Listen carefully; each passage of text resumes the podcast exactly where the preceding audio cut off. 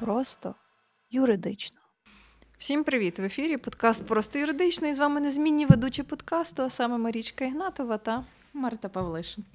Сьогодні у нас другий раз 44-й епізод, бо хтось провтикався минулого разу і не дорахувався всіх епізодів нашого подкасту. Тому такий 44-й сьогодні у нас епізод нашого подкасту. І е, сьогодні ми будемо говорити про конфіденційну інформацію. На перший погляд здається, ну що можна розказувати про конфіденційну інформацію, коли це усіх на слуху, і коли, в принципі, всі мають плюс-мінус якесь уявлення, що це таке. Але насправді конфіденційна інформація це дуже правова категорія, яка регулюється різними нормативно-правовими актами, деколи навіть можуть виникати серйозні колізії з цього приводу. Тому я вважаю, що варто таке обговорити це. Як ти думаєш, Марта? Я з тобою цілком згідна, тому що ти, коли тепер приходиш з ким-небудь співпрацювати, тобі замість того, щоб оформити договір підряду чи трудову, кажуть, ось NDA, підпиши, будь ласка. Так, А і потім ти... візьми і зареєструйся на якомусь сайті, щоб надавати якісь послуги.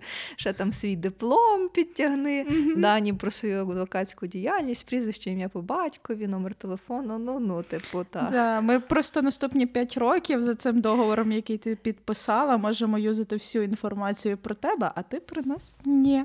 А так. потім ми до тебе прийдемо з позовом, і ти така, давай нам бабки за порушення NDA. А ти mm-hmm. така, ой, а я не знала. Так, ну ми не будемо тільки про NDA говорити сьогодні, але в тому числі про це, тому що е, дійсно зараз куди не піди, тобі зразу починають сунути оце non-disclosure agreement або ж договір про нерозголошення конфіденційної інформації. І е, як показує практика і мій досвід, мало хто насправді це читає. А потім е, є вже, до речі, судові справи, навіть в тому самому IT, де за розголошення конфіденційної інформації дійсно суд застосував санкцію. Це був наш Львівський господарський суд.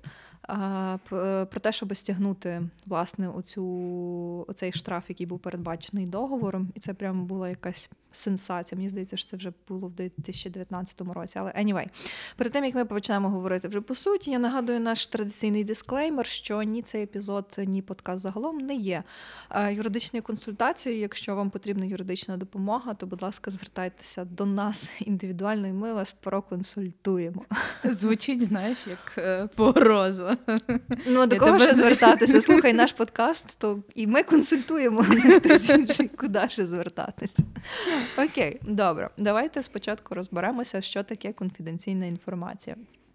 Е, різні пошуковики, в тому числі Google, в тому числі та сама Вікіпедія, каже, що конфіденційна інформація це відомості, які знаходяться у володінні, користуванні або розпорядженні окремих фізичних чи юридичних осіб, і поширюється за їх бажанням. У нас з тобою однакові пошуковики. Звісно, перша ссылка поволі. Ти, ти зараз дискредитуєш весь цей випуск. Е, Ні, я не дискредитую насправді, тому що ну, це реальне визначення, воно абсолютно має право на життя. І е, ну, ті, хто дуже прискіпливо і, скажімо так, е, десь негативно і з е, обережністю ставляться до самої Вікіпедії, я вас розумію, але з іншої сторони, в Вікіпедії є досить непогані фільтри і політики адаптування та перевірки на адекватність. І ну, насправді не було в мене ще ніколи такого якогось курйозу, а, з, в тому числі з Вікіпедією, щоб щось там mm-hmm. було не так. Але тим не менше, насправді це одне з визначень конфіденційної інформації. Їх насправді є безліч, їх і може бути безліч, тому що це гранично широке поняття. Е, та такий тут інсайд джок. Е, і насправді визначень може бути безліч. Але та, тобто це є певна інформація, яка, скажімо так, є в обмеженому або повністю закритому доступі від інших осіб. Вона в собі несе певну.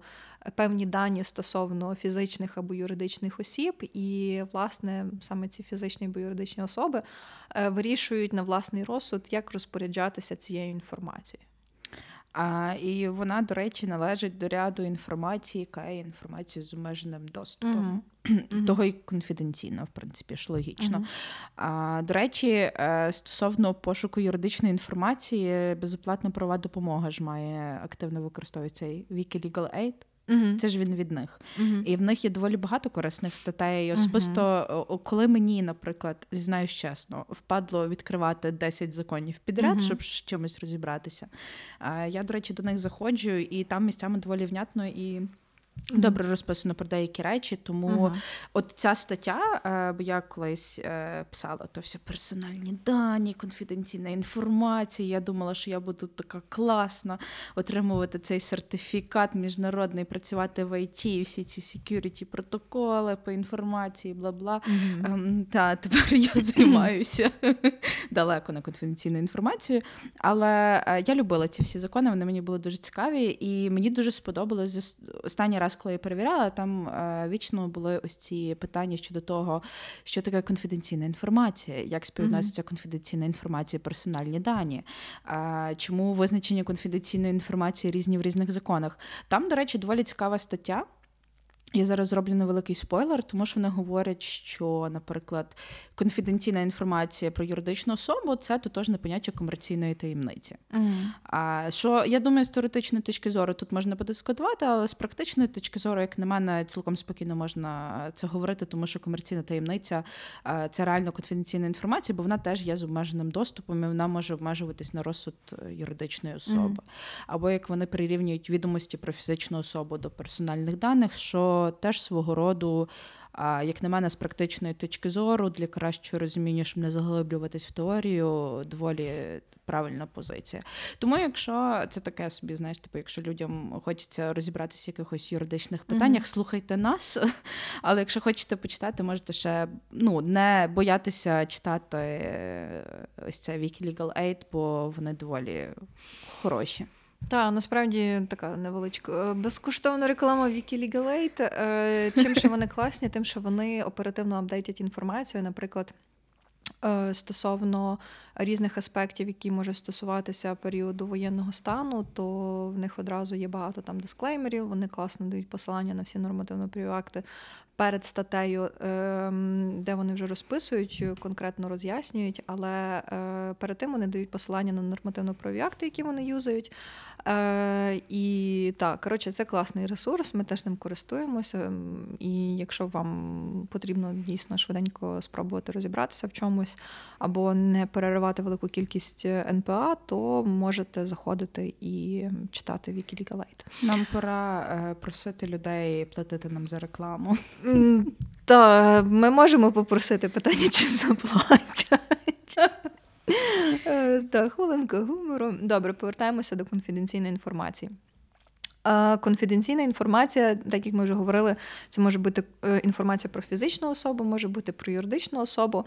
Е, Так само конфіденційна інформація, от тільки вона називається, ну не те, що називається різновидом, є службова інформація, це є інформація, е, яка є інформацією з обмеженим доступом, і в свою чергу вона обмежується доступом лише тих осіб, до службових повноважень яких входить. Так само цей доступ до цієї інформації. Ну, тобто люди, які, наприклад, працюють в облдержадміністрації чи в органі місцевого самоврядування, вони мають певний доступ до інформації, яка не є е, публічною і не може бути публічною в силу закону чи в силу своєї природи. І відтак ця інформація є службовою, тобто, поки вони Кількість викраденої бруківки у Львові. е, ніколи не дізнаємося, тому та це є інформація, яка майже дорівнює грифу секретна державної таємниці. Це, це не службова, це таємна. Так, це таємна інформація. Е, от, та, тому службовці, які є на службі, вони мають доступ до певної інформації, яку вони не можуть розголошувати, наприклад, публічно, та, постати в Фейсбуці чи ще щось. І ще є цікавий такий момент, е, що, наприклад, коли ми звертаємося. Ем, в порядку закону про доступ до публічної інформації. Ми, наприклад, не, не знаємо чи не, не впевнені до кінця, чи ця інформація є з обмеженим доступом, чи все ж таки є публічна. І тут такий прикол, що якщо ми не знаємо напевно, то е, доступ обмежується лише до інформації, а не до документу. Тобто, якщо ми запитуємо якусь інформацію, е, точніше, навіть не так, якщо ми запитуємо якийсь документ, щоб нам надали, то якщо в цьому документі є інформація частково, е, яка є публічною, а та, яка і частково та, яка є з обмеженим доступом, то ту, що з обмеженим доступом мають якимось чином закрити, замалювати і дати тільки з тою частиною копію, яка є з публічним доступом. Вона, по ідеї, схожа, знаєш, на е, кожен новий сценарій Марвелівського фільму, де ти бачиш тільки свої репліки і не знаєш репліки людини, яка пробуває з тобою в діалозі. Так, а мені, до речі, цікаво, чи були колись такі випадки, що люди просили дати доступ до інформації, навіть не так просили mm-hmm. якийсь документ, а їм е, просто дали пусті листочки А4, бо там вся інформація з обмеженим доступом. Знаєш, тобі дають такі 200 листочків А4 чистих, і і, і все. Типу, ну от ти ж просив той документ, маєш на 200 сторінок. А, Я ще думаю, при... що може, знаєш, е, було mm-hmm. таке з архівною інформацією. А, Тому що ж архіви поступово відкривали, типу, що вони не були доступні там mm-hmm. до певного року, mm-hmm. а, і відповідно там могли давати якусь архівну інформацію, mm-hmm. частково заблюрено. Я просто пам'ятаю, мій дідусь колись ходив в архів, брав фотоапарат і фоткав, але це ну, типу на той момент вони вже були розсекречені, ага. це вже можна було робити. Але та там місцями було щось замальоване. Тобто я бачила mm-hmm. ті фотографії, е, там е, місцями, ну типу, хто знаєш, якщо це були якісь старі КГБшні документи, mm-hmm. то там могли просто ручкою щось замалювати ще типу, що давно-давно, mm-hmm. та типу, а не тоді, коли видавали той документ. От е, і так само будьте готові до того, що. Якщо ми вже говоримо в контексті закону про доступ до публічної інформації, якщо ви перевищуєте в запиті якийсь певний обсяг по сторінках, то орган, до якого ви звертаєтеся, звертаєтеся, може ну, має право точніше вас зобов'язати заплатити за оцей over, е, типу, в плані тих самих копій, чи в плані, якщо ви навіть, ну точніше, навіть не так, можна попросити на електронному носії, та, наприклад, там разом із запитом подати диск чи навіть флешку. Але все одно е, ну, орган може сказати, давайте ми вам надамо в паперовому, в паперовому форматі і має право запросити плату за це. Там в законі визначено, власне, який over цей обсяг, за який вже потрібно буде платити. Тобто частина надається безкоштовно, а части, за іншу частину, якщо ви перевищуєте ліміт, вже треба буде заплатити. Це в рамках програми Paperless чи що? Не Турбуємось про довкілля разом. Е, Дуже За складно. 100 сторінок можна, 101 ні. Е, ну, Ти уявляєш, типу, ти береш типу, впритик, плюс одна сторінка, і тобі дають 100 сторінок в паперовому вигляді, а останній слайд на флешці.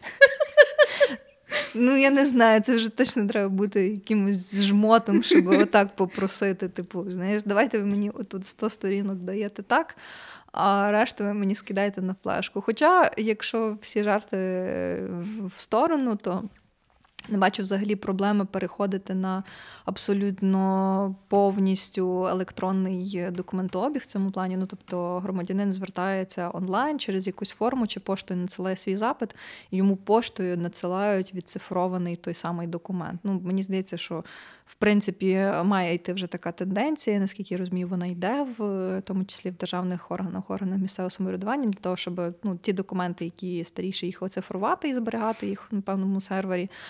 А нові, коли видаються, то одразу забезпечувати наявність наявність ем, електронного документа і ну, таким чином одразу їх е, скидати. Я навіть останнім часом, коли отримую якісь документи від державних органів, то я бачу, що е, ну, я завжди прошу, щоб мені присилали на пошту електронну відповідь. Ну і в принципі не проти, якщо мені пришлють поштою Укрпоштою. Але на що я звернула увагу, що е, ці всі документи е, підписані електронним цифровим підписом. Тобто там угу. видно, що е, ну, конкретно це є такий штрих-код, коли накладено, ким накладено, тобто вони підписують цифровим підписом. І в принципі цей документ документ одразу є в електронному форматі. І я от думаю про це, що ну, типу, напевно, більше я не буду просити в подальшому, щоб мені присилали паперові документи. Я буду просити, щоб це було тільки в форматі онлайн. А я, до речі, мала останній часом, останнім часом мала досвід е, звернення за публічною інформацією. Угу. От е, я писала в національну поліцію. З питанням, щоб вони мені дали е, інформацію по 301 статті Кримінального кодексу, скільки було відкритих проваджень за рік. Mm-hmm. це по е, виробництву і розповсюдженню порнографії. Mm-hmm. І е, скільки було відкритих кримінальних проваджень, скільки закрито, яка там розбивка по типу підозрюваних особах, скільки чоловіків, скільки жінок. І що цікаво, я написала в поліцію. Поліція мені каже, типу, ми цим, типу, ми не ведемо такі статистичні дані, вам треба. Куди вони мене перенаправили в прокуратуру.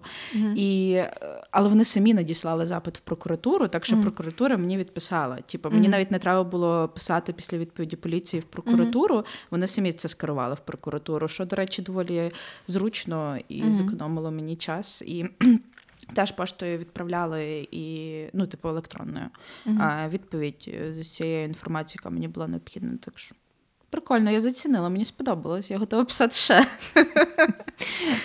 Окей, е, там не знаю, будьте як Марта, пишіть звернення про доступ до публічної інформації. До речі, я е, сумнівалася в тому, чи така інформація, наприклад, типу там. Кількість відкритих проваджень по статті є відкритою mm-hmm. і, і решта штук. Насправді виявляється, так, ну, можна спитати. Якщо ти не запитувала конкретно, наприклад, там дані сторін чи дані підозрюваних обвинувачених, я думаю, що це не проблема, тому що. Е, ну, скажімо так, це є відомості, які не можуть бути засекреченими чи обмеженими mm-hmm. в силу того самого закону, тобто для статистичних даних чи для розуміння е, їх можна шарити. Та? Бо навіть якщо ну, знову ж таки повертаючись до тої ситуації, коли ти робиш запит, і тобі, наприклад, там ти просиш дайте так само якусь умовно коротку вижимку з е, фабули справи, та? то коли вони це надають, то вони замальовують ці всі дані особи. Таке саме, mm-hmm. наприклад, в рішенні судів, коли ти заходиш в реєстр е, судових рішень, там так також, е, ну. Особа один, особа два. Так, особа один, особа два, але все одно там бувають провтики. Анс. Який називається сайт судової влади. Так, сайт судової влади. Тому що, mm-hmm. та, тому що е, типу, це, до речі, доволі цікава штука, бо колись мені треба було е, на моє перше стажування, мені треба mm-hmm. було ресерчити е, абсолютно всі справи, які е, стосувалися. Е, так, коли я стажувалася. Вже три роки пройшло, то можна говорити, які стосувалися грання. Вичерпався вичерпався строк індії. Так. Ну, типа, то, то, в принципі, не секрет. Е, коротше, е, стосувалося грального бізнесу. Типу, всі е, справи, які йшли по гральному бізнесу. І я настільки буквально сприйняла це завдання, де треба було писати, які там були сторони, що я просікла, що сайт судової влади, якщо ну, типу, процес розгляду справи в суді ще типу, триває, mm-hmm. то вони пишуть е, імена, прізвища, ну, типу, інформацію сторін, попри те, що а по проміжних документах, наприклад, по ухвалі про відкриття провадження, mm-hmm. воно заблюрене. І тому ти просто береш номер судової справи, копіюєш mm-hmm. з реєстру судових рішень на сайт судової mm-hmm. влади і шукаєш, хто реальні сторони, по кому це відбувалося. Тому та тут момент, який просідає, і про це знають, але щось ніхто не хоче, ну ніхто особливо не займається е, типу цим питанням, щоб це закрити, тому що. Ем, наскільки я розумію, сайт судової влади використовується як один із тих е, ресурсів, через які інформуються громадяни про те, що їм е, там приходить повістка. Що їх викликають в суд, що там засідання. Так, ну власне, це є така цікава ситуація, тому що до речі, вони е, інформація про сторони насправді доступна завжди. Тобто, там я про себе, допустимо, е, на сайті судової влади, коли я ще практикувала і ходила, ну, типу, працювала в такому консалтингу і ходила на судові засідання. Там якось так по-дебільному, що моє прізв... по моєму прізвищу підтягується одна справа, де мене попросили піти замість іншої людини, яка вела цю справу. І по тій справі суддя винесла рішення не в нашу користь і не в користь мого клієнта. І це так тупо, що це одна єдина справа, яка висить на судовій владі, де твоє прізвище вказано як представник, і ця справа програшна. Це не це дуже підриває мій імідж. От візьмуться за тебе, знаєш, типу почнуть тебе ресерчити, типу, і такі дивіться, дивіться. Неї Це бляха така тупа митна справа. Ну, я знала, що вона там програшна. Мені ага. просто треба було піти і послухати то грьобане рішення. Але чомусь тільки по ній. При тому, що всі решта справи, де виграшні, я чомусь їх не не підтягну. Ну, їх можна підтягнути, але тільки за номером справи. Але якщо ти шукаєш за прізвищем сторони чи представника, то тільки та справа. Коротше, це сум.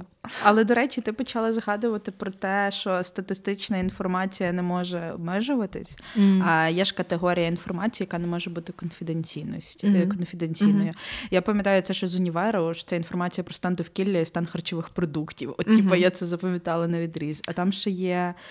Боже, е, аварії, катастрофи, небезпечні природні явища, mm-hmm. надзвичайні події, що в принципі ясно стан здоров'я населення, життєвий рівень, включаючи харчування, одяг, житло, медичне забезпечення, обслуговування і так далі, соціально-демографічні показники. Е, стан справ із правами і свободами людини, до речі, типу, це важливо. От мені цікаво, типу, те, що ти зараз перелічуєш, воно все має насправді ага. сенс, тому що, наприклад, той самий коронавірус, та коли там інформували, хоча теж мені здається, це все таке пиздьош, пиздьош. В контексті реальної кількості mm захворюваних і те, що облікувалося. А от, допустимо, зараз в плані військовослужбовців, які е, отримали поранення, і ті, які загинули. Ну тобто цієї mm інформації, ну скажімо так, вона є, вона час від часу появляється, і то про неї говорять. Якщо мені здається, раз чи два згадав Зеленський mm і е, Генштаб. Але як ти думаєш, в контексті цього положення про те, що інформація не може бути конфіденційною, яка, наприклад, стосується великої категорії людей, яка може мати вплив на категорію людей, ця інформація, вона, ну, типу, до чого вона відноситься? А, Мені здається, що Типу, ну це ж право на інформацію, це ж твоє конституційне право. Mm-hmm. І мені здається, що воно може належати до ряду тих, які можуть обмежуватись в період воєнного стану. Mm-hmm. Я не пам'ятаю статтю в Конституції, тому я не можу одразу підтвердити, але а, я думаю, що те, що ця інформація не є такою публічною, як інформація втрат е, Рашки, uh то е, це зокрема зумовлено тим, що вони можуть посилатись на це. Але з другої сторони, це так само питання ем, того формату, в якому ти типу цю інформацію подаєш. Тобто, умовно, mm-hmm. наскільки можна говорити, що ця інформація типу є конфіденційною чи приховується, якщо вона все-таки зринає час від часу в е, просторі, в медіа, mm-hmm. просто не в такому вигляді, як е, зринає інформація про втрати Росії. Мені здається, що ну, закон він же ж не визначає форму і частоту цієї інформації, до якої ти можеш мати доступ. Тобто, от, наприклад, е, це ж закон про доступ до публічної інформації, він же ж е, не передбачає того, що вона вся має бути. Відкрита, вона означає, що ти маєш мати до неї доступ. Тобто, що якщо її немає на якомусь офіційному сайті, ти можеш через ось це звернення отримати до неї доступ. Mm. От, типу, і я думаю, що тут в цьому прикол. А я думаю, що ну, типу, я виходжу з такої логіки, що е, ця інформація належить до категорії про особовий склад е, Збройних сил України. Е, Інформація про особовий склад, про кількість, е, зокрема в умовах воєнного стану, є інформацією з ну, як мінімум з обмеженим доступом. І тому я думаю, що наразі, е, враховуючи ось цю норму інформація про те, скільки загинуло, воно також належить до цього, до цієї категорії, і тому вона не висвітлюється публічно. Угу. Ну тобто, плюс для того, щоб, скажімо так, якась інформація. З обмеженим доступом стала публічною. Мені здається, що має бути відповідне рішення розпорядника цієї інформації. Тобто, за ну, умовно коли завершиться воєнний стан, е, тоді можливо і буде прийнято рішення про те, щоб оприлюднити ці дані. і показати фактично ту кількість. Хоча я дуже сумніваюся, що воно насправді буде так зроблено. Я не знаю. Я не знаю, це може, напевно, залежати від розвитку подій. Наскільки це буде важливо для якихось інших, інших процесів, які будуть йти паралельно.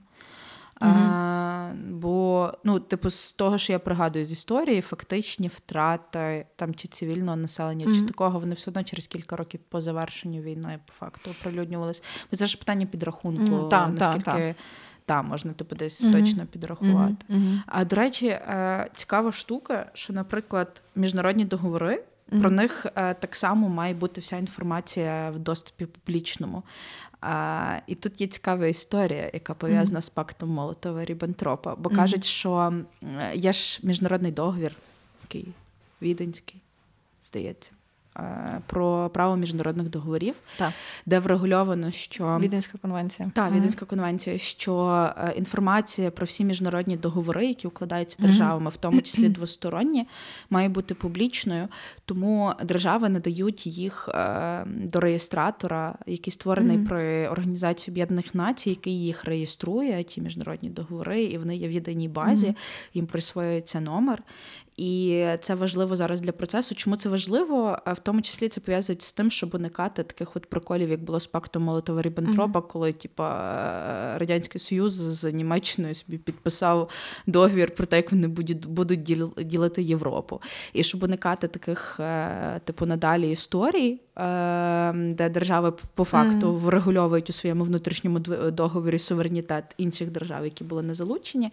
Е, Зокрема, існує ця норма, і тому, типу, в Україні, наприклад, теж все, що Україна підписує, е, все, що стосується там е, наших Мгм. прав е, зобов'язань України, воно теж має бути публічним. Але хіба такі договори, там, які стосуються суверенітету інших держав, не є апріорі нікчемними? Ну тобто, хіба можна навіть за міжнародним правом укладати такі договори?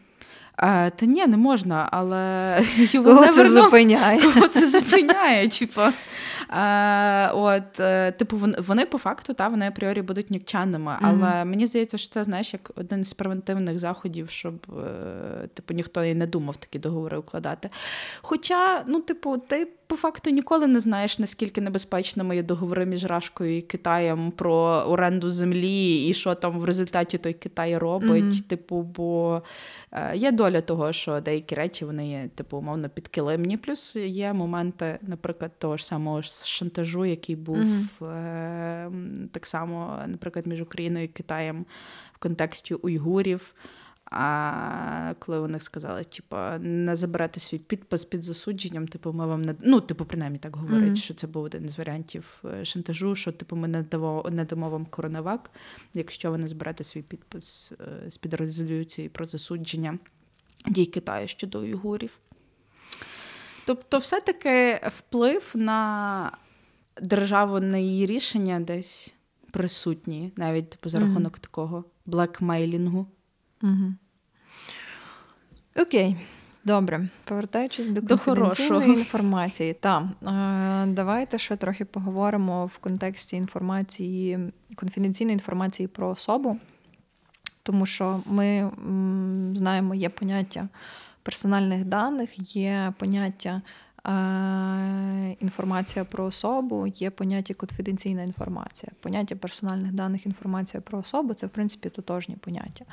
А от що стосується інформації про е, конфіденційної інформації, е, в принципі, то принаймні так кажуть, що це підвид е, тої самої інформації про особу. Тобто інформація про особу це ширше поняття і різні види та категорії інформації про особу вони врегульовані різними законами України та міжнародними актами. Ну, наприклад, банально це є е, прізвище, ім'я по батькові особи, Мгм. це є персональні дані, це є ті дані, за якими можна ідентифікувати таку особу. І е, мені здається, що мало ймовірно, що в принципі може е, бути такий меч, який співпаде і по прізвищу, і по імені, і по батькові. Е, Іванов Іван Іванович. Ну, це якийсь трохи каламбур, який там зазвичай е, використовують в там моктрейлах чи якихось Мгм. ще штуках. Але я е, типу, я якось гуглила це, і, типу, реально є така річ, що якщо це особа, яка має прізвище Мельник, Угу. ну, типу, там Мельників явно багато. мельників багато. І ясно, що збіг, тип- типу, по батькові він може бути. Ну, типу, якщо збіг по імені, він так само типу, десь Мгм. може бути присутній.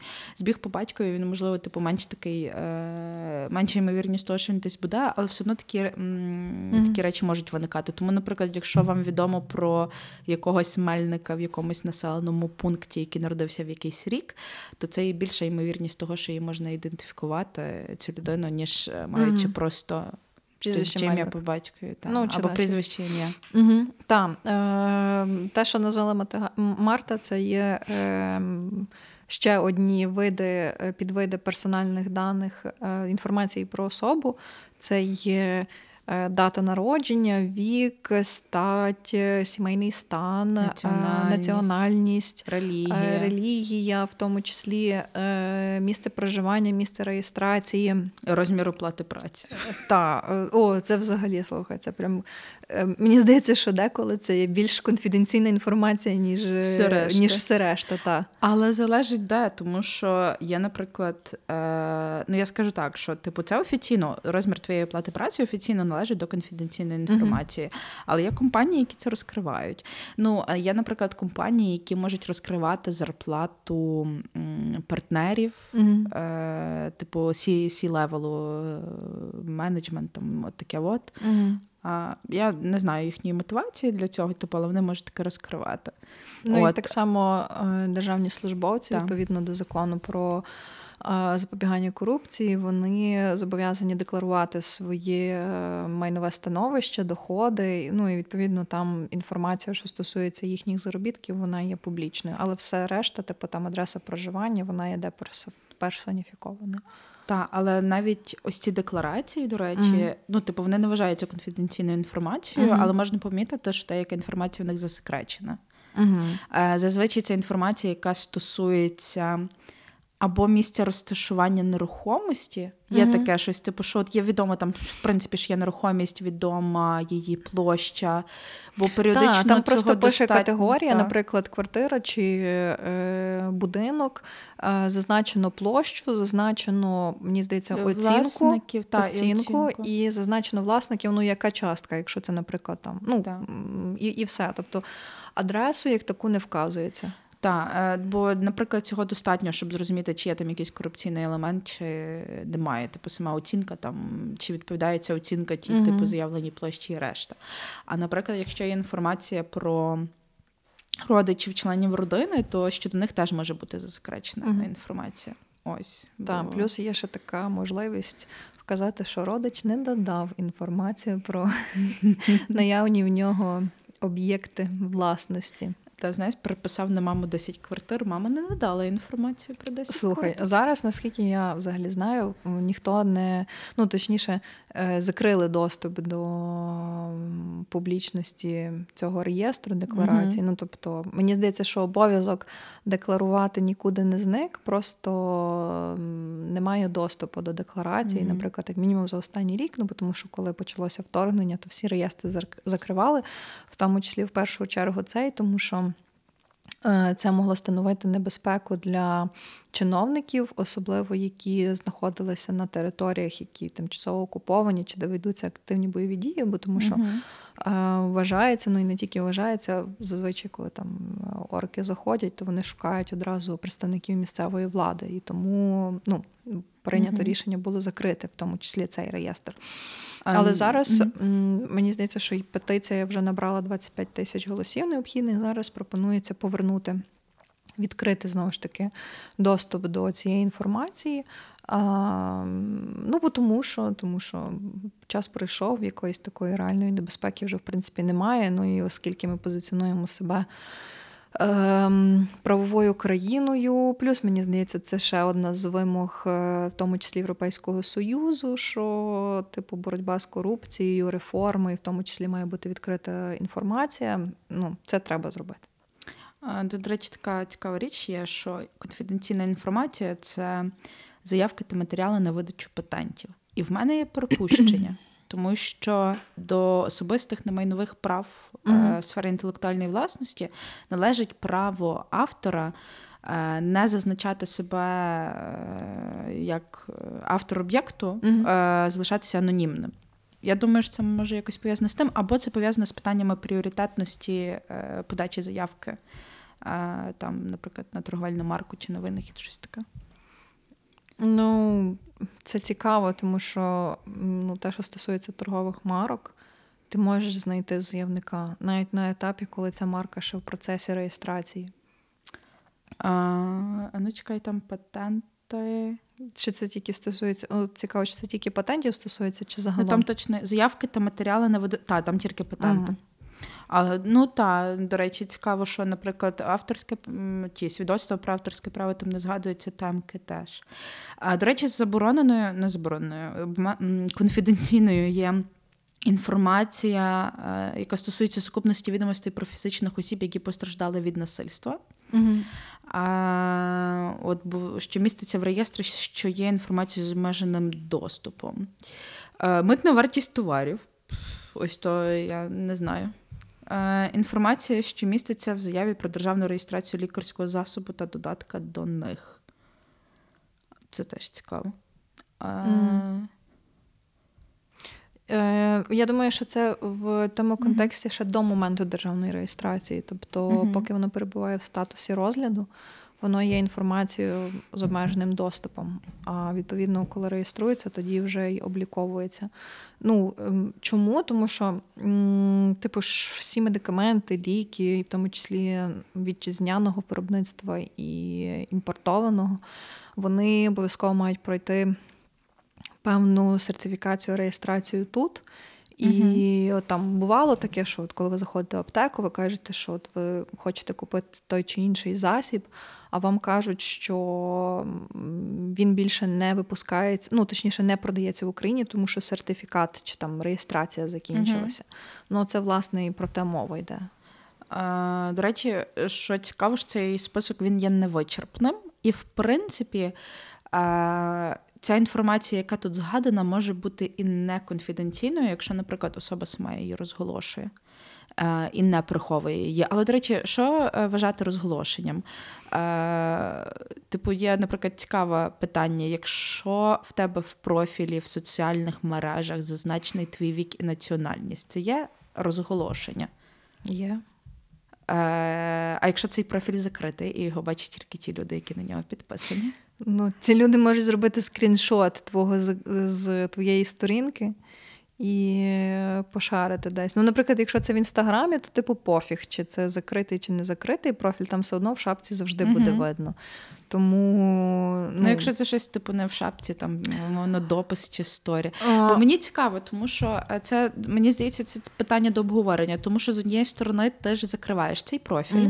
Е, Закриваєш, тому що хочеш допускати туди тільки там людей, яких ти знаєш, з якими ти знайома, Мгм. і щоб тільки вони бачили якісь там, е, не знаю, твої сторіси чи ще там щось. І ти зараз так усміхаєшся, в тебе є якась цікава відповідь на це. Мене просто є дебільний жарт. Ні, насправді, типу, ти закриваєш свій профіль, забираєш дату свого народження, бо ти хочеш переконатися, а скільки людей в результаті знає твою дату дня народження і привітає тебе в цей день. Ти таке робила? Так. Я, до речі, ні, походу. Я, до речі, ніколи не стала таких експериментів, знаєш, що? тому що мені було. Тому що я думала, що таких людей реально мало, і мені буде сумно, якщо вони не привітають. Але, до речі, в мене тато цікаву тактику має. Він Мгм. ем, спочатку, е, типу, мав там ім'я прізвище в. Мгм. Фейсбуці, а потім е- скоротив до ініціалів. В нього Мгм. тільки прізвище і ініціал його імені в Фейсбуці. Типу, ім'я по батькові. Ні, ні, ні, А. просто типу там прізвище А, і, і- ініціал. перша буква та, імені, все. імені. І крапочка стоїть. Я така думаю, тато security. Загадковий Е, мужчина. Так, але е, ні, ну в принципі є люди, які типу керять про свою безпеку, які там періодично можуть закривати профілі. Е, Це блогери люблять робити після атаки ботів, там закривати профіль, все чистити, виходити назад. Але це типу одне. А от реально питання того, що ти ж обмежуєш доступ до свого профілю відповідно до інформації, яку ти розміщуєш в профілі. І ем, якщо ти типу, там чимось ділишся, ну, можна заскрінити, так. Але е, реально питання е, того ж люди ж, коли ж підписуються на тебе, бачать, Мгм. що профіль закритий. Тобто Мгм. не розуміють, що ти закриваєш його, бо не хочеш шарити цю інформацію з усією інстою. Тобто, Мгм. чи мають вони презюмувати, коли на тебе підписуються, що якщо вони щось заскрінять, цим поділяться, вони поділяться твоєю особистою інформацією. Якщо її пошарила, вони підписалися, заскрінили, поділилися. Я ну, особисто я буду вважати в будь-якому випадку це розголошення. Е, ну і якщо вже говорити про закриті відкриті профілі, е, кожен сам вирішує і має право вирішувати, кого допускати е, до свого профілю, а кого ні. Ну, наприклад, я досить е, ретельно почистила свої підписки, і зараз там всякі ноунейми чи людей, яких я не знаю, я не, не акцепчу е, їхні заявки. Ну і плюс я дуже фільтрую, що я публікую. Знову ж таки, це все залежить суто від мене. Якщо я, наприклад, вирішую поділитися якоюсь е, такою сенситив е, інформацією в соцмережах, навіть в своєму закритому профілі, я розумію, що ця інформація може піти далі. Тобто я розумію, що я її розголошую, і вона вже ну, може стати доступною дуже широкому колу осіб. Навіть банально, я відносно недавно бачила своїм е, давнім Мгм. другом. Типу, я йому щось розказую. Типу, хоча мені здавалося, що я толком нікому це не Мгм. розказувала. Він такий, та я вже знаю. І я така. What the fuck, звідки ти знаєш? Я ж там буквально сказала ну, одній-двом людям, ну, типу, стосовки і все. Ну, тобто, people talk. Тому Мгм. те саме працює з соцмережами. Тому я вважаю, що це розголошення anyway.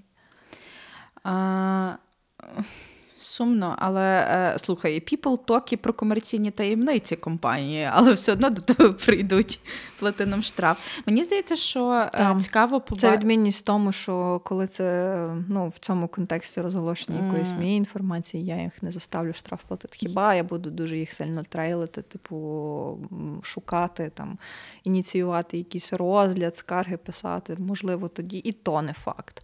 А от комерційна інформація це зовсім інша річ. Ну, бо це гроші. Але Так, я, це бізнес. е, Я презюмую, що в ЄСПЛ є по цьому рішення, бо в ЄСПЛ точно є кілька рішень по е, цьому. Зокрема, одне з них, яке стосується інформації е, в соціальних мережах публічних осіб. Угу. І я думаю, що якщо це стосується публічної особи, то там можуть бути інші правила, якщо в цієї публічної особи ну, умовно, є просто люди, які типу відомі, але в них, наприклад, мало підписників там в інстаграмі, бо вони не ведуть активний інстаграм. Але типу, і того, і він в них може бути, наприклад, закритий. І... Але все одно, типу, вони публічні, тобто вони присутні десь там на Ютубі чи в Фейсбуці, а в інсті майже ні.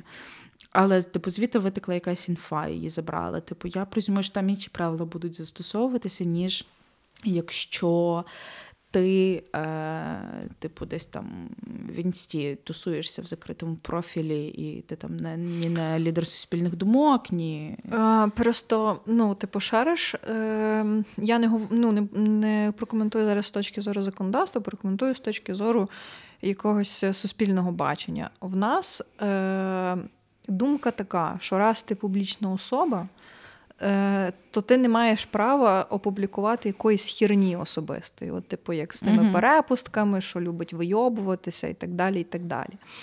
Тому що зразу же тебе будуть за це кенселити, і е, зразу же будуть вимагати якихось певних дій стосовно тебе, щоб тебе там звільнили, чи притягнули до відповідальності, чи ще щось, чи ще щось. Ну, тобто, уяви собі на секундочку, е, той самий Зеленський, він, е, ну, типу. Бере і жорстко матюкається в сторіс, е, чи там, ну, я не знаю, висловлює якусь свою позицію.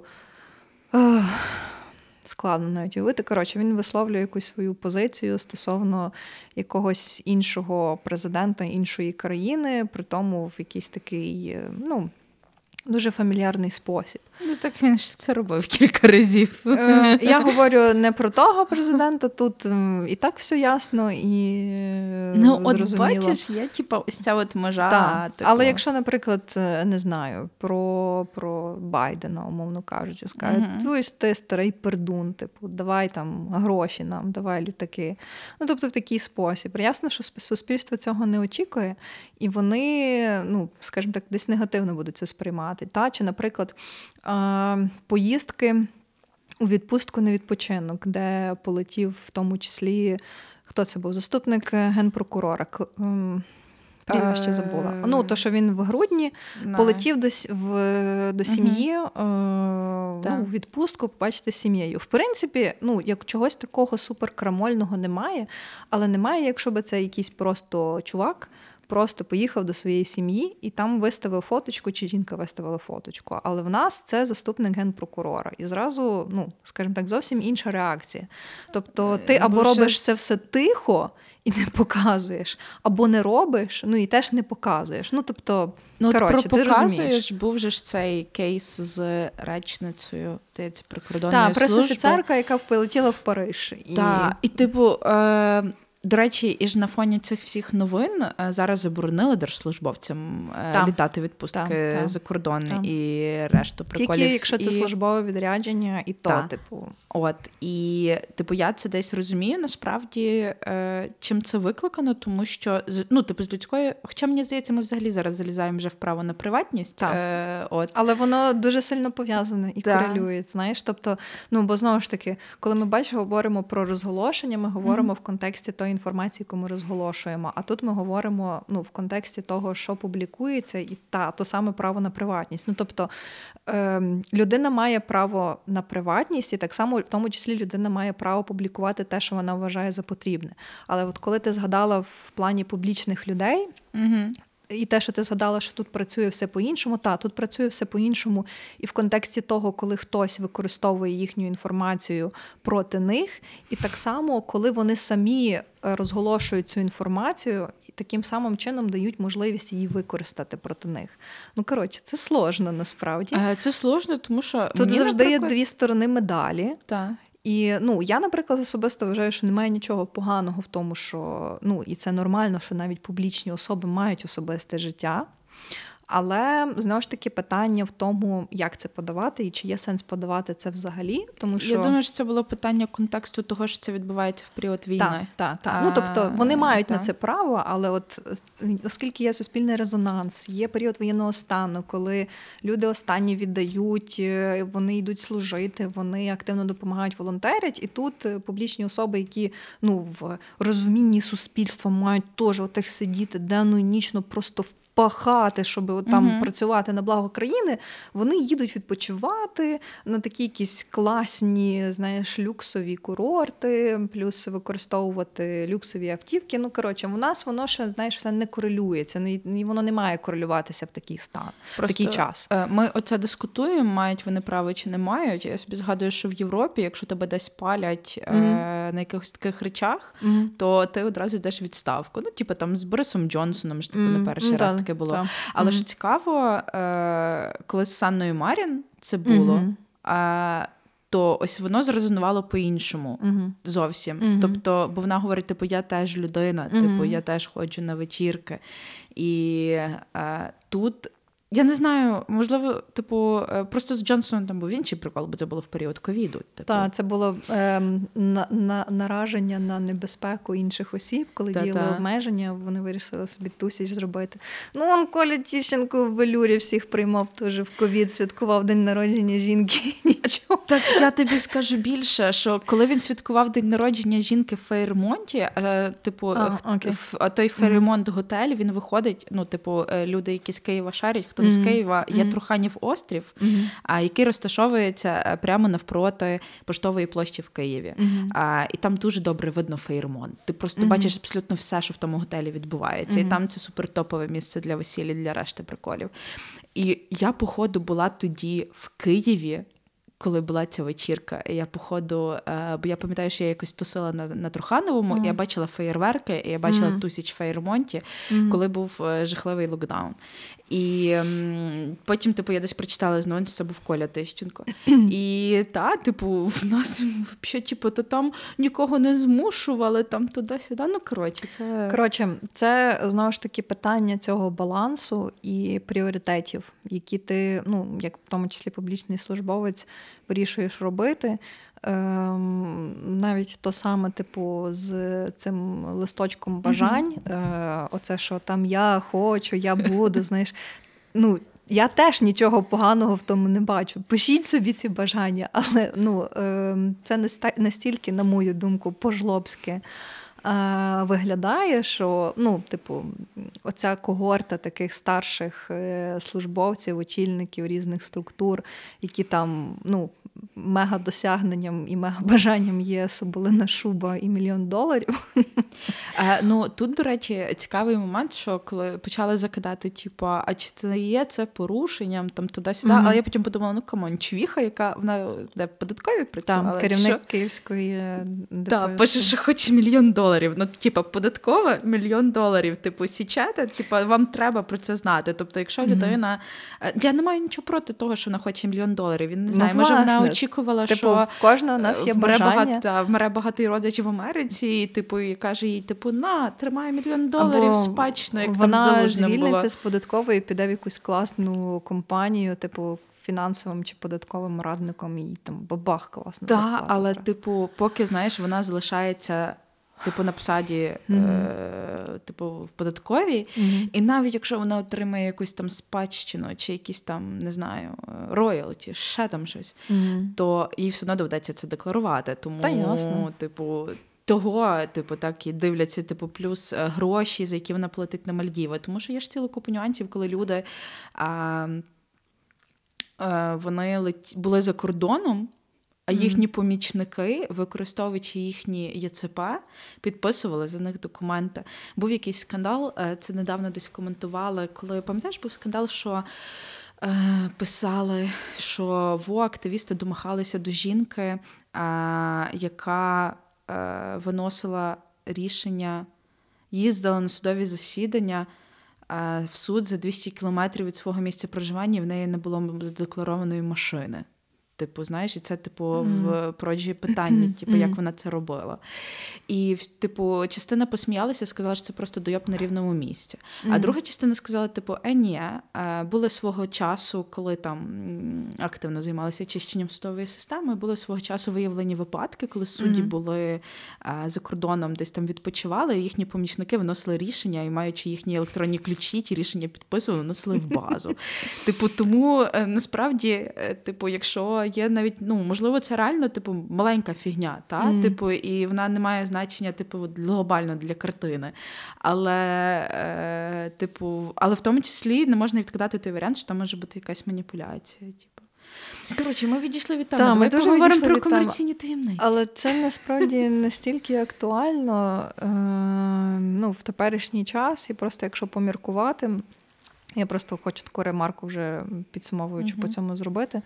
Е, знову ж таки, право це один з регуляторів суспільних відносин, і дуже важливо дивитися на там різні ситуації через призму е, права, моралі, етики Мгм. і стану суспільства. Тобто, та, це дуже тупо такі листочки писати, на них Мгм. писати, що ти хочеш мільйон доларів, коли світова економічна криза, рецесія, війна.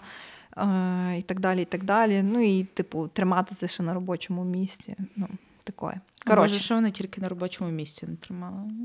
Пірамідка Юшенца. м. що це таке?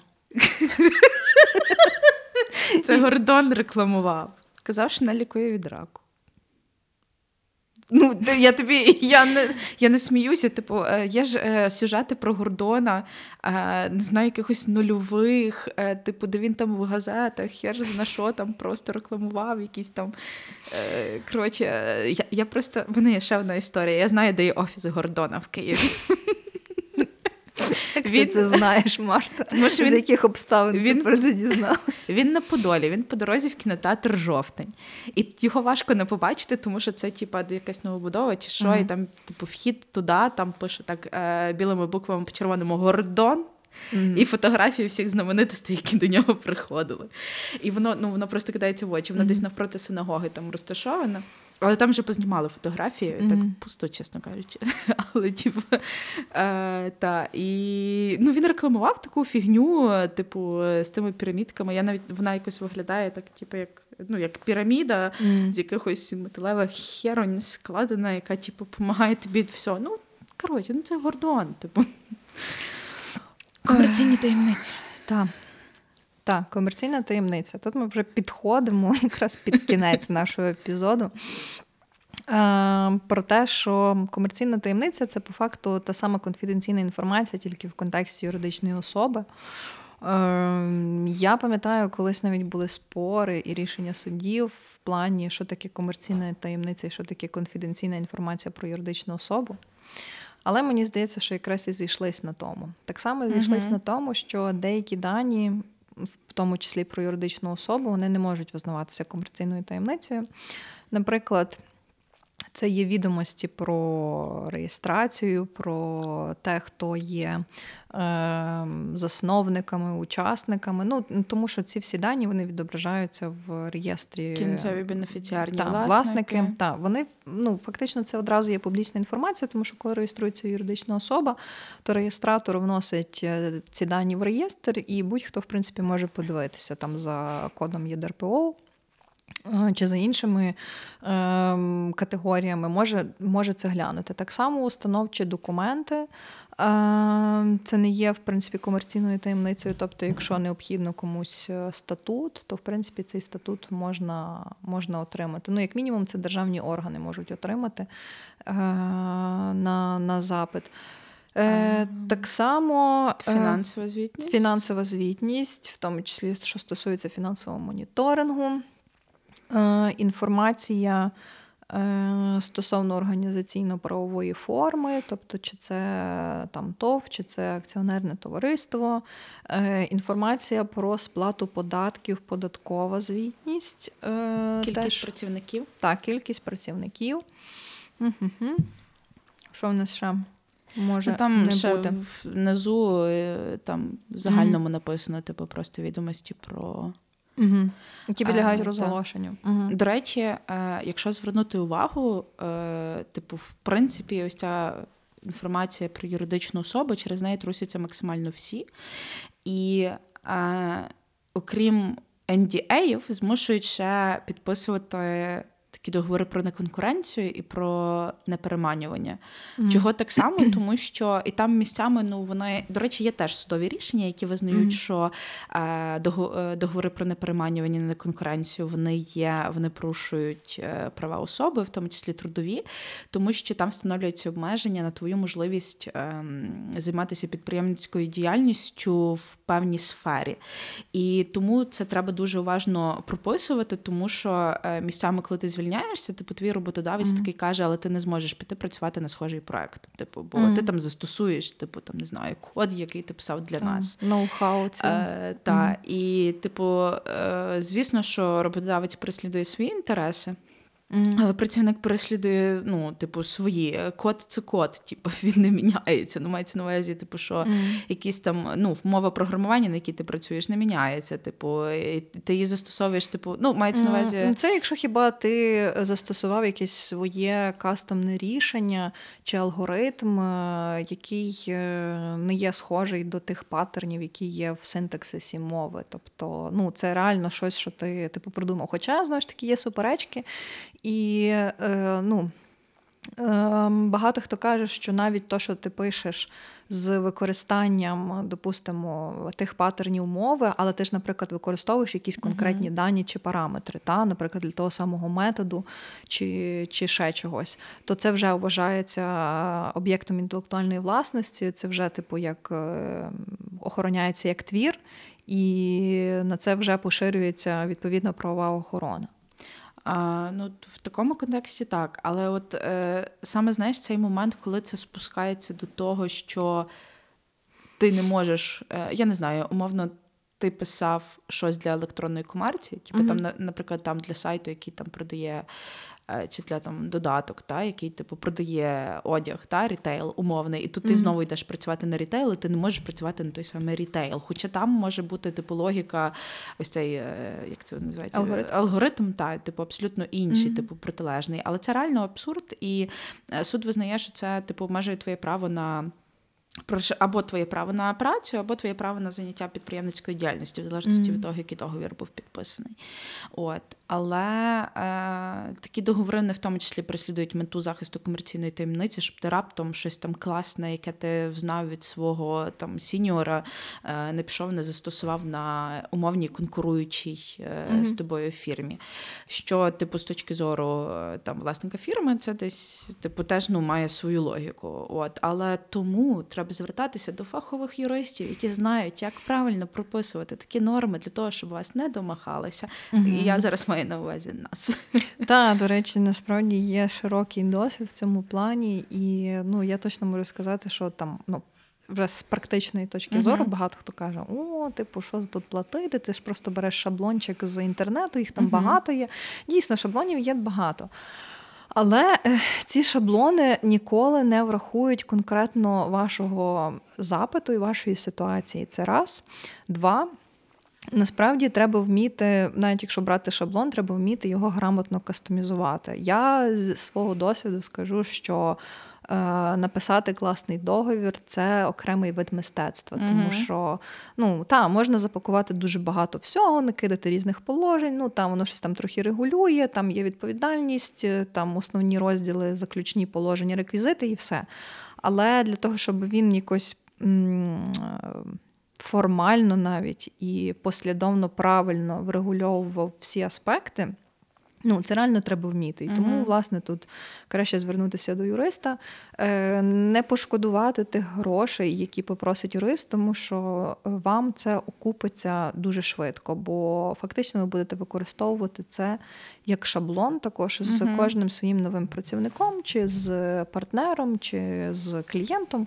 І дійсно ви ці гроші дуже швидко відіб'єте, але у вас буде класний е, юридичний е, захист навіть не стільки захист, як спочатку запобіжник, який потім можна буде використати в суді і відстояти свою позицію. А, До речі, в мене була історія, е, що я робила. А, типу там типовий договір mm. для когось, та і потім просто мені казали, дивись, там ми підписували з розробником, mm-hmm. а тут у нас веб-дизайнер. Типу, mm-hmm. давай поміняємо під веб-дизайнера. І ми просто брали один той же ж договір, і просто міняли типу там окремі положення під веб-дизайнера, бо в принципі на там модель підряду він добре працює. Типу, і немає сенсу міняти саму модель, головне прописати там інші умови для веб-дизайнера, ніж було для розробника. Е, Це доволі зручно. А, Але, до речі, е, повертаючись до комерційних е, таємниць, mm-hmm. а в Штатах, до речі, дуже розлога практика по цьому mm-hmm. є. І є рішення, які в тому числі виносяться на типу, як на користь осіб, які розголосили цю інформацію, mm-hmm. тому що е, типу, там є дуже багато нюансів, які мають враховуватися. Тобто, типу, людина має бути повідомлена, що це є комерційна таємниця, mm-hmm. вона не підлягає розголошенню. А, Людина має бути повідомлена про те, що вважається розголошенням цієї комерційної е, таємниці, е, в яких формах е, вона не може розголошуватися, терміни, всякі такі речі вони дуже сильно грають значення. І є один прикольний кейс. Ну, бо типу, всі підписують NDA, і всі знають, що mm-hmm. тобі буде, якщо ти порушиш цей NDA. Але що буде, якщо твій роботодавець вторгнеться в твою конфіденційну інформацію? Є прикольне рішення. Mm-hmm. Воно мене е, це єдине рішення, яке я запам'ятала, коли готувалася до ЗНО справа. Там uh-huh. був окрема, е, окремий розділ по практиці ЄСПЛ. Mm-hmm. І з усіх рішень, їх там реально багато. Це єдине рішення, яке я запам'ятала, це було Барбаласько проти Румунії, тому mm-hmm. що воно, ну, типу, там обставини справи просто офігезні. Е, типу, е, чувак е, вів особисті переписки з робочого mm-hmm. месенджера. А хоча він знав, що він не міг вести робочі приписки mm-hmm. з особисті переписки з робо, з робочого месенджера. І роботодавець вліз в ці його переписки. А, І Європейський суд сказав, що роботодавець порушив його право на приватність. Попри Мгм. те, що а, він використовував робочий месенджер для особистих переписок. А, а чого вони так сказали? Тому що а, там, а, окрім того, що треба говорити про заборону використання робочого чату, треба Мгм. так само і повідомляти про м, те, що вони будуть можуть перевіряти. А, Чи Переписки. використовує він Мгм. його в особистих Мгм. цілях? Мгм. А і не просто повідомляти про це, а повідомляти, коли вони це можуть перевіряти, і в якому обсязі. Тобто, чи вони перевіряють тільки з ким ти переписувався, і визначають, чи є там клієнти, чи немає, чи вони перевіряють. В тому числі, наприклад, зміст твоїх повідомлень. Мгм. Тому суд сказав, типу, що ну, чуваки, типу, чувак, звісно, типу, знав, що не можна, але Мгм. зробив. Але якби ви теж тут е, промахалися, типу, тут є порушення. А Це насправді досить поширена практика роботодавців, коли вони негласно, е, скажімо так, або встановлюють якісь прошки, які трекають, е, допустимо, ну, от, наприклад. Е, Особливо в контексті дистанційної роботи, чи ти зараз перебуваєш за комп'ютером, чи ні. Там ну, багато є відосиків з приколами, коли ти там просто на мишку щось ставиш, чи на Ага. кнопку клавіатури на документі воно тобі друкує якусь букву безкінечно, і тим самим підтверджує, що ти типу в мережі, що ти онлайн, тому що ну, програма реагує на Ага. якийсь рух, та, на використання е, самої машини. Е, так само е, ну, я чула про випадки, коли прямо е, записували екран робочого ноута людини. Так само записували, дивились, читали переписки. А ще був такий прикол, що насправді ноут був робочий, на ноуті Мгм. стояв скайп. А, а скайп-аккаунт людини був приватний, тобто це не був корпоративний. І відповідно так само ці всі переписки трекались і читалися, і ну, взагалі записувалася ця вся інформація. Тобто це типу негласне збирання інформації з комп'ютерних машин. Ну, тут Е, явне то це, по-моєму, вже і кримінальна відповідальність Так. для роботодавця. Але е, є такий прикол, наприклад, що от часто трекають, багато хто це е, цим зловживає, що вони встановлюють прошки, які е, роблять скріни екрану. А в Мгм. мене друг розказував, що в них була така прошка, яка кожні дві хвилини робила тобі скрін екрану, і ти mm-hmm. і в рандомний час, тобто ти типу Мгм. не знаєш, е, коли вона зробить цей скрін, і е, ну, типу, це ще свалу нема. І от питання, чи не є це порушенням там. Конфіденційності твоєї інформації. Хоча з другої сторони, типу, ти на роботі, а Мгм. робочий час, типу, твоя конфіденційна інформація, яку ти маєш на ноті, це конфіденційна інформація, типу, тої, ж контори, на яку ти працюєш. Мгм. А, от, але м, тут мені здається, в залежності від того, як аргументувати, можна теж довести, типу, що твоя конфіденційність була порушена. Хоча я знаю, що деякі контори, наприклад, а, одразу типу там встановлюють блокери, так. які е, не дозволяють тобі там завантажувати Якраз, е, Netflix, хотіла про це Facebook сказати, що це, напевно, було би найбільш оптимальне рішення того самого роботодавця, щоб Мгм. одразу вирішити це питання. Ми просто блокуємо, типу, що ти не ставиш оці всі ці штуки, використовуєш реально у робочих цілях. І людина тоді собі не знаю, бери паралельно біля себе став Мгм. свій особистий ноутбук, включай Netflix, з того працюй, з того дивись. І все. Але, на мою думку, якщо говорити про співвідношення. І пріоритет прав, мені здається, що право на приватність фізичної особи все одно має переважати ніж право комерційної таємниці юридичної особи. Бо знову ж таки ми говоримо про фізичну особу, а, про те, що закон їх захищає. Не кажу, що там закон не має захищ- захищати юридичну особу, але знову ж таки, ну це більше. Обов'язок юридичної особи захищати свою е, комерційну таємницю, тому що ну вони її фактично самі створюють про себе. Так. Та? Ну, а от в людини, в особи, та е, ця інформація про особу деяка з'являється одразу з її народження, і вона не завжди сама може її захистити. І тому обов'язок покладається на державу, на, на інші Мгм. органи, які зобов'язані захищати. Тому так, я думаю, що в цьому контексті, в принципі, всіх би можна було відшпіляти роботодавців за те, що вони роблять, бо тому що та людина не, не виконує ваших оцих зобов'язань, але якщо порівнювати обсяг і пріоритетність, все одно її право на конфіденцій на приватність її переписок е, буде переважати. До речі, е, от це от питання розголошення конфіденційної Мгм. інформації. Якщо вам раптом долею випадку стало відомо про типу чиюсь конфіденційну інформацію, то все одно треба 200 разів подумати, перш ніж її е, кудись. Зробіть лоботомію.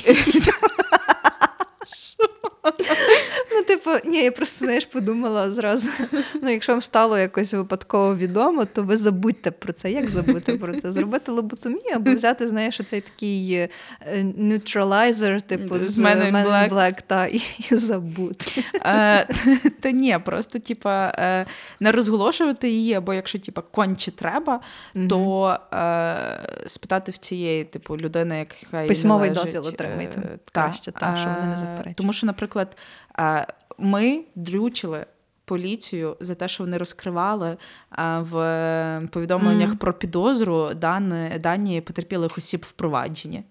Поліція забирала дані. Е, Чи поліція, чи хтось. Ну, коротше, Е, Ті, хто публікували повідомлення про підозру, е, ми їм писали, типу, чуваки, заберіть. Типу, ця інформація не має розповсюджуватися. Це, зокрема, інформація типу, про осіб, які потерпіли від насильства. А, і вони її забирали.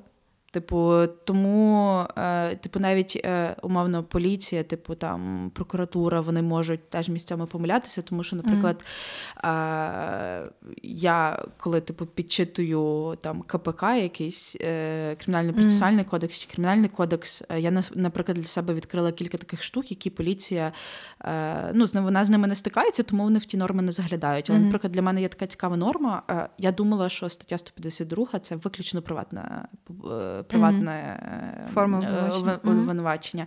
А виявилось, що тільки частина перша. Це є Мгм. приватна форма обвинувачення, частина Мгм. друга, частина третя це є публічне обвинувачення. Мгм. І тому там не треба от розносити, що немає заяви від постраждалих. Тому такі, якщо ви типу в курсі таких речей, їх треба, ну, типу, і ви знаєте, що ви праві можете це підкріпити законом, то можете, типу, вказувати на це, звертатися з типу там запитами, заявами е, і тому подібне. І ще, до речі.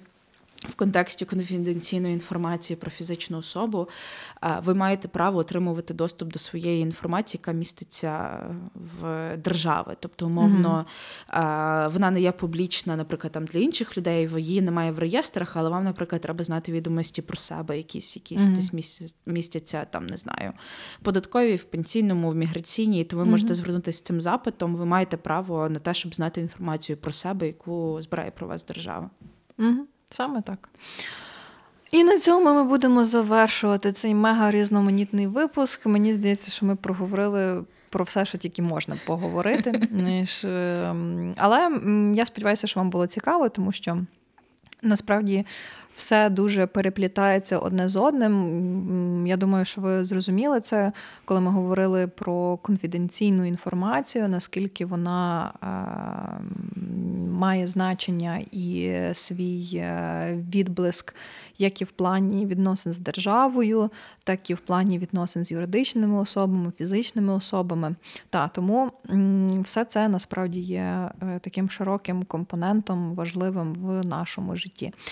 Е, ну, а випуск цей ви можете послухати на наших е, платформах: Е, це SoundCloud, CastBox, Spotify. НВ подкасти, Apple, Google подкасти. Е, Читайте наш телеграм-канал, підписуйтесь на наш інстаграм. І ми принагідно дякуємо нашим партнерам Септо за можливість записуватися в студії з класними мікрофонами і з гарним звуком. Е, Тому також підписуйтеся на Септо і слухайте їхні подкасти. А, так, ранкове допіо, а, Макіавельки через 438 сторінок. Ні? Три. 348. 348 сторінок. А, це два немали дівки клопоту. І я назвала всі. Правда, Дарина скаже, що я назвала всі. Дарина махає рукою. Коротше, найважливіше ви почули, тому підписуйтесь на Септо, і в них на сторіночках, е, особливо в інсті, ви будете бачити всю інформацію про е, їхні е, продукти, про подкасти, е, соціально важливі і потрібні, тому там підписуйтесь. Ну і слухайте нас, також шерте е, про наш подкаст інформацію всім вашим друзям, знайомим, кому це може бути цікаво. Ну а за консультаціями, то вже пишіть нам в особисті повідомлення. Е, Або на та, пошту. Або на пошту. Е, Або, коротше, пишіть. Ми, ми якось знайдемо з вами зв'язок. Так, 100%. А, Все тоді до... почуємося у наступних епізодах. Дякуємо вам за увагу. Всім па-па. Всім па-па.